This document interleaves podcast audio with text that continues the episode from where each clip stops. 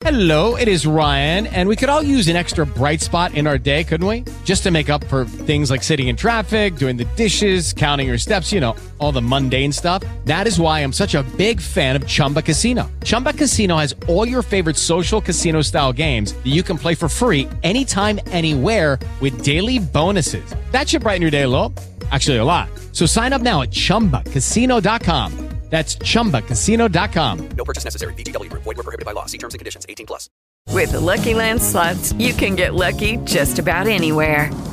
This is your captain speaking. Uh, we've got clear runway and the weather's fine, but we're just going to circle up here a while and uh, get lucky. No, no, nothing like that. It's just these cash prizes add up quick. So I suggest you sit back, keep your tray table upright, and start getting lucky. Play for free at LuckyLandSlots.com. Are you feeling lucky? No purchase necessary. Void where prohibited by law. 18 plus terms and conditions apply. See website for details.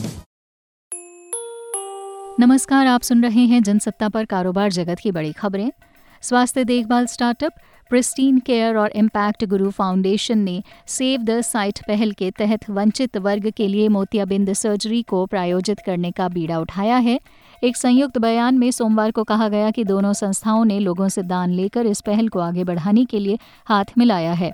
इस पहल के तहत IGF crowd funding मंच, impact Guru web platform पर धन जुटाएगा और pristine care के नेत्र रोग विशेषज्ञ सर्जरी करेंगे। इम्पैक्ट गुरु फाउंडेशन के सीईओ संदीप तलवार ने कहा कि सेव द साइट पहल के तहत 20 लाख से अधिक लोगों की मोतियाबिंद की सर्जरी की जाएगी, जो इसका खर्च नहीं उठा सकते हैं।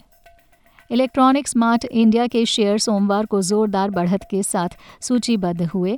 कंपनी के शेयर शुरुआती कारोबार में उनचास रुपये के निर्गम मूल्य के मुकाबले करीब तिरपन फ़ीसदी की बढ़त के साथ कारोबार कर रहे थे। इलेक्ट्रॉनिक स्मार्ट इंडिया के शेयर बीएससी पर इक्यावन दशमलव पाँच दो फ़ीसदी की बढ़त के साथ नवासी दशमलव चार शून्य रुपये पर सूचीबद्ध हुए। एनएसई में शेयर बावन दशमलव पाँच चार प्रतिशत की तेज़ी के साथ नब्बे रुपये पर सूचीबद्ध हुए। इलेक्ट्रॉनिक स्मार्ट इंडिया के प्रारंभिक सार्वजनिक निर्गम को इकहत्तर दशमलव नौ तीन गुना अभिदान मिला था। आईपीओ के लिए बोली का दायरा छप्पन से उनसठ रुपये प्रति शेयर था।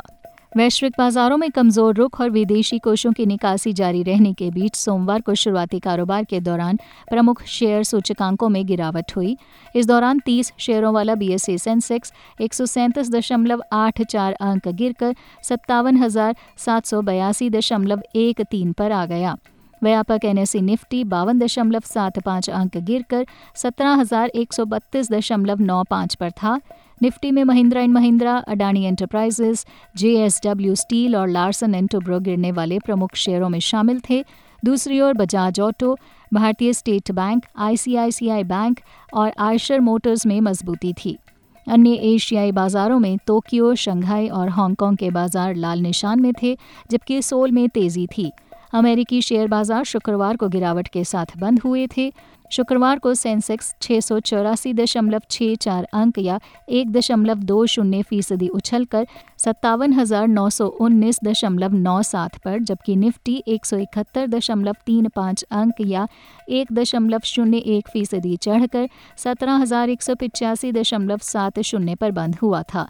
अंतर्राष्ट्रीय तेल सूचकांक ब्रेंट क्रूड शून्य दशमलव पाँच नौ फ़ीसदी बढ़कर बानवे दशमलव एक सात डॉलर प्रति बैरल पर कारोबार कर रहा था।